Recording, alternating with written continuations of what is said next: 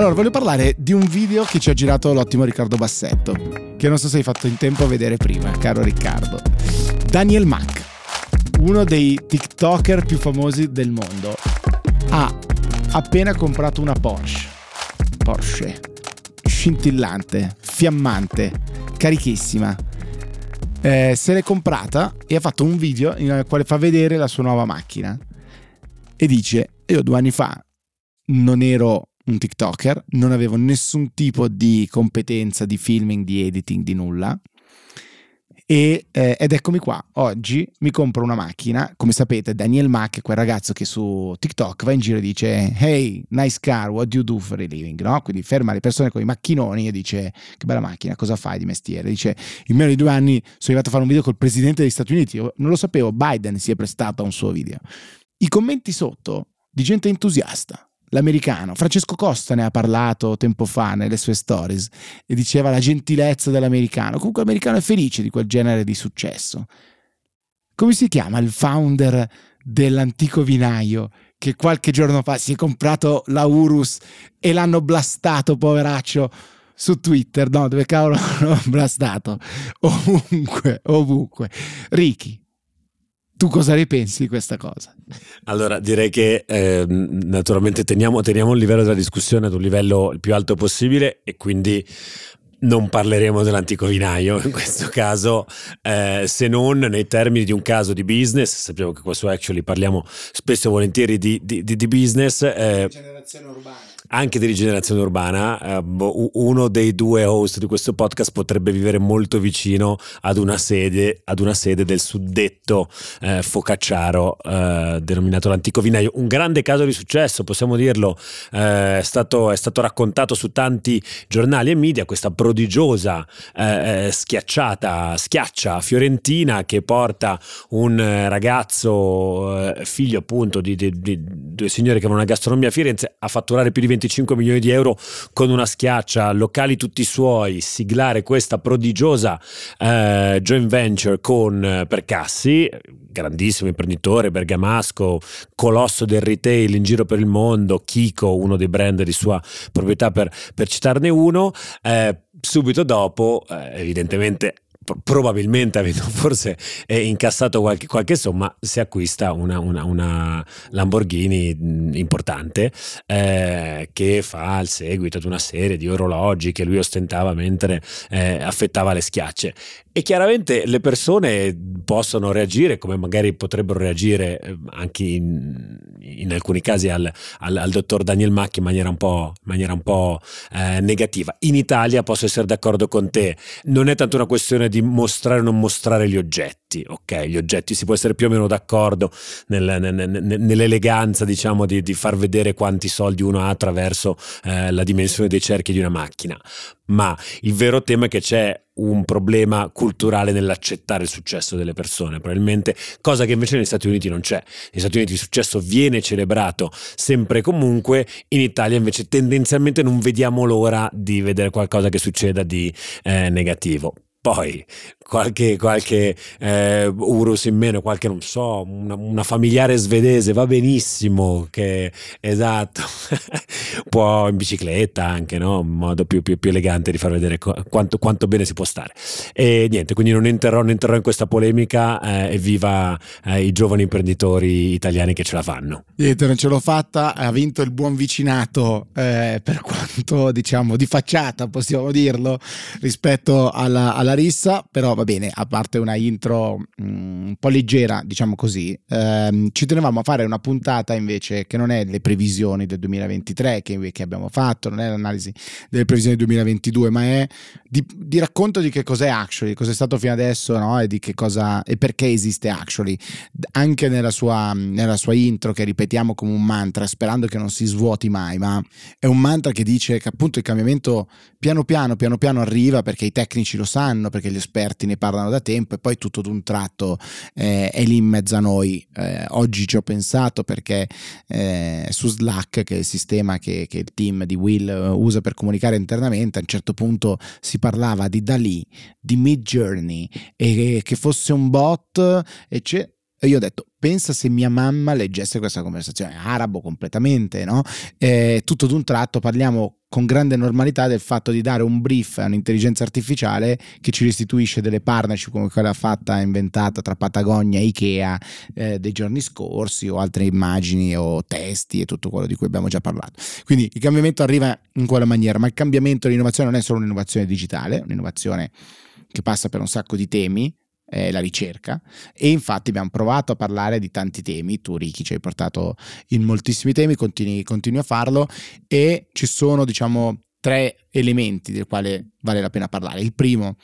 la struttura di Actually. Actually è fatto da delle piccole storie nelle quali io e Ricky eh, dire, cazzeggiamo, diciamo così, però raccontando piccoli grandi fatti interessanti da quel professore tedesco che ci aveva tanto appassionato, chissà che fine ha fatto, che ha fatto causa all'OPEC, a eh, Ricky che non riesce a smettere di dire Elon Musk, a grandi storie e molto spesso grandi storie sono con manager, con persone che stanno realizzando quel cambiamento nelle loro aziende, nelle aziende nelle quali lavorano, nelle istituzioni, nelle associazioni. Molte di quelle aziende supportano poi Actually nel, eh, nella sua realizzazione, ne siamo ovviamente molto felici. E questo continuerà, ma le big story eh, sono dei megatrend che succedono. E la cosa interessante, Ricky, qua eh, vienimi in soccorso, è che questo 2023 al momento sembra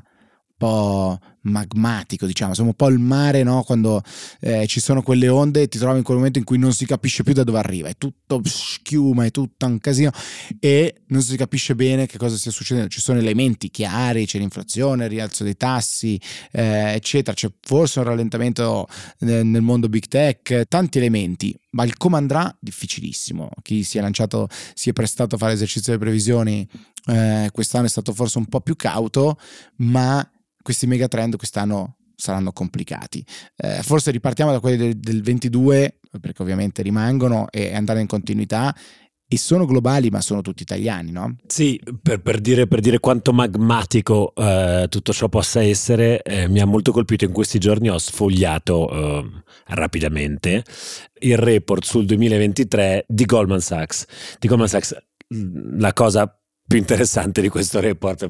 fino a dove sono riuscito a spingermi io, cioè di cui capisco, è il titolo, eh, che, ah. che, che, vabbè, però è sicuramente il titolo si, si aggancia molto bene a quello che stavi dicendo,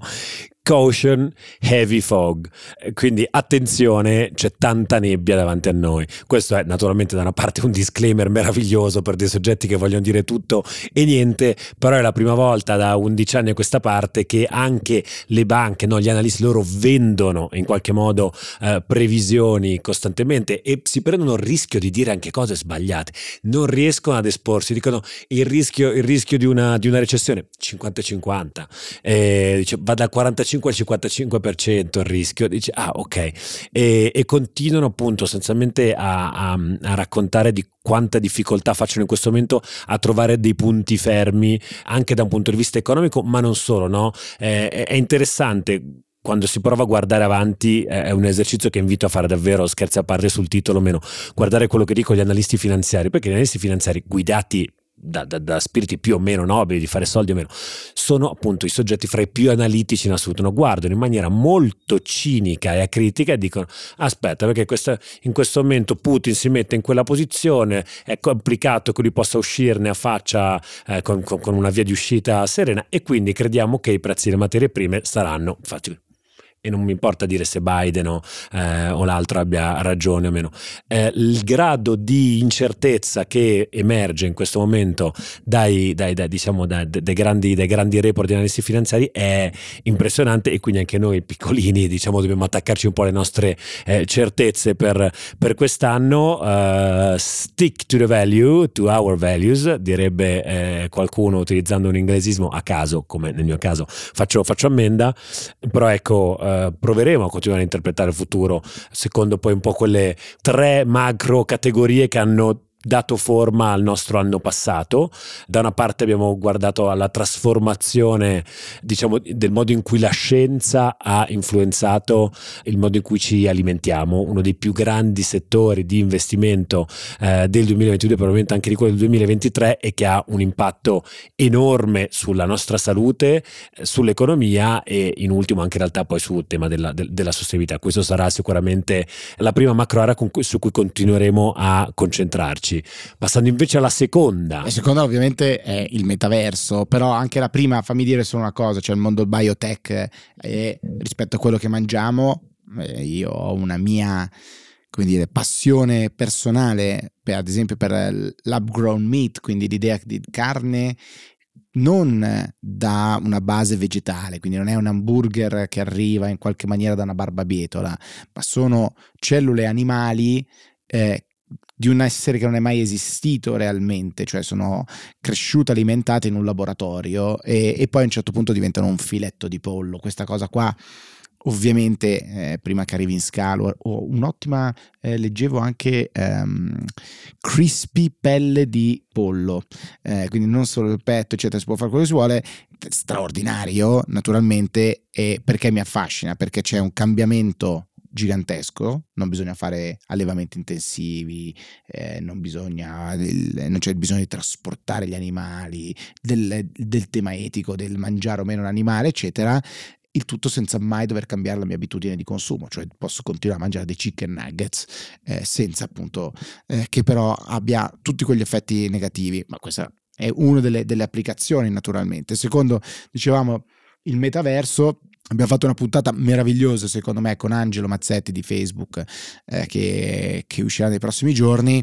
Ma di metaverso abbiamo parlato tante volte anche nel, nel, 2022, se ne parlerà in futuro, probabilmente continuando a capire sempre di più che cosa, che cosa effettivamente può essere, sarà il metaverso, quanti saranno i metaversi, se sarà uno esclusivo, sarà uno con un gatekeeper oppure tanti diversi e quindi aperti leggevo anche io le prime parole, diciamo, di un report di Accenture sul valore del metaverso potenziale, ovviamente trillion dollars, quindi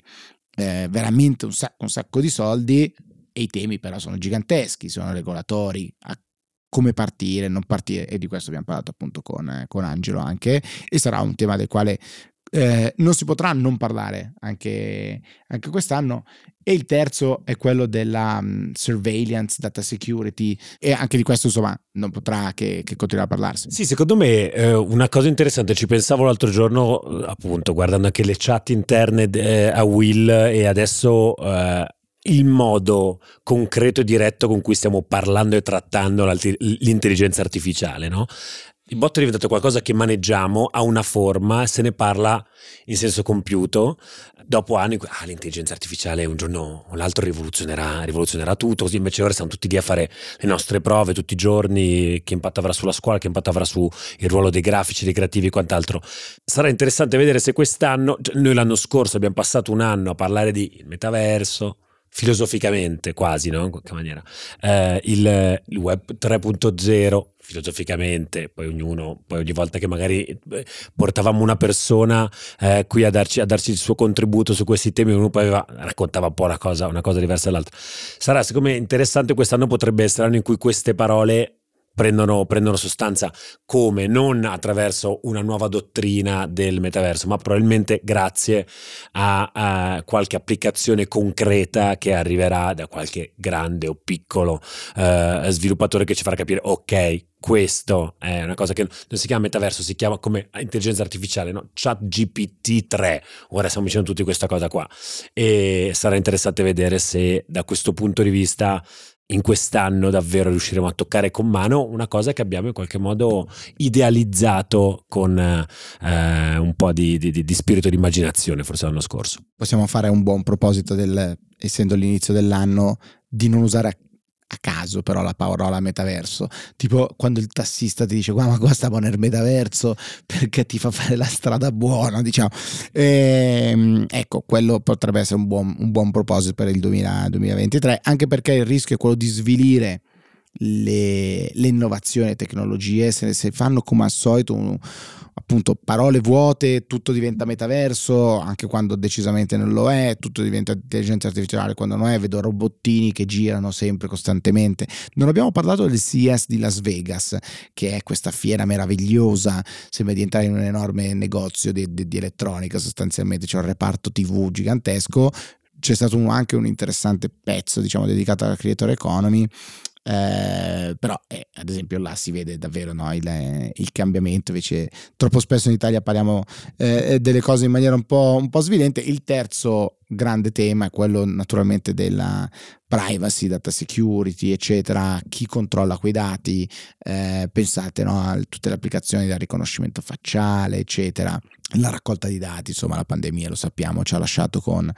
forse la comprensione, spero, la comprensione delle possibilità, eh, ad esempio no, delle app di tracciamento, eccetera, dall'altra parte la paura eh, di che cosa ne fanno quei dati, di quei dati magari dei regimi o delle, ehm, appunto, de, de, dei regimi di governo che, che, non sono esattamente in linea con ehm, i principi democratici e i valori di rispetto del, del valore del dato, quello è un aspetto enorme. Pensate banalmente come queste sfide che sono globali eh, sono anche entrate leggermente un po' in campagna elettorale e anche poi nelle,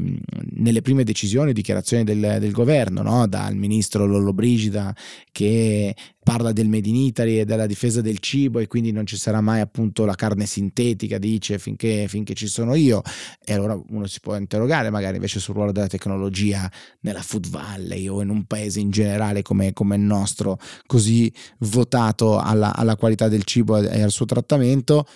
naturalmente il Green Pass, eccetera, quante volte ne abbiamo parlato, quante volte abbiamo parlato di decisioni più, più data driven, così come del metaverso in generale della regolamentazione di internet. Queste cose ci sembrano lontane e poi tutto d'un tratto ce le troviamo eh, dentro casa nella nostra vita normale quando siamo professori eh, a scuola, siamo studenti in una scuola e bisogna capire se quell'altro ha usato ChatGPT oppure no, eh, oppure bisogna capire se useremo meno speed per fare come nostra interfaccia diciamo con eh, la pubblica amministrazione oppure no e tutta questa roba alla fine è quelle, sono queste macro sfide di cui, di cui parliamo. Quindi questo è actually, questo è un 2023 magmatico, eh, interessantissimo però, e quindi avanti tutta. Chiudo, chiudo con, visto che oggi ti ho sentito molto, molto filosofico, chiudo con una delle pochissime frasi eh, che mi porto indietro dal, dal, mio pessimo modo di affrontare eh, il liceo classico ormai un bel po' di anni fa. Ricordo solo questa frase qua di Eraclito che diceva l'unica costante nella vita è il cambiamento e con questo mi sento di, di poter chiudere quello che è sicuramente una puntata un po' di, di apertura di un anno che si preannuncia estremamente eccitante quello che stavi dicendo ora su, su, sulla questione privacy, sarà un anno pazzesco a livello globale da, sotto questo profilo, se davvero diventerà così centrale l'intelligenza artificiale che è tutta fatta sui dati, eh, chi li può utilizzare per crescere così tanto, ecco che i nostri amici eh, tra garanti della privacy e anche a loro modo anche l'antitrust avranno, avranno un sacco di, di, di lavoro da fare. Io sono molto carico, adesso ricarichiamo un po' le pile noi questo weekend e siamo pronti a partire per un 2023 che si pronuncia pazzesco.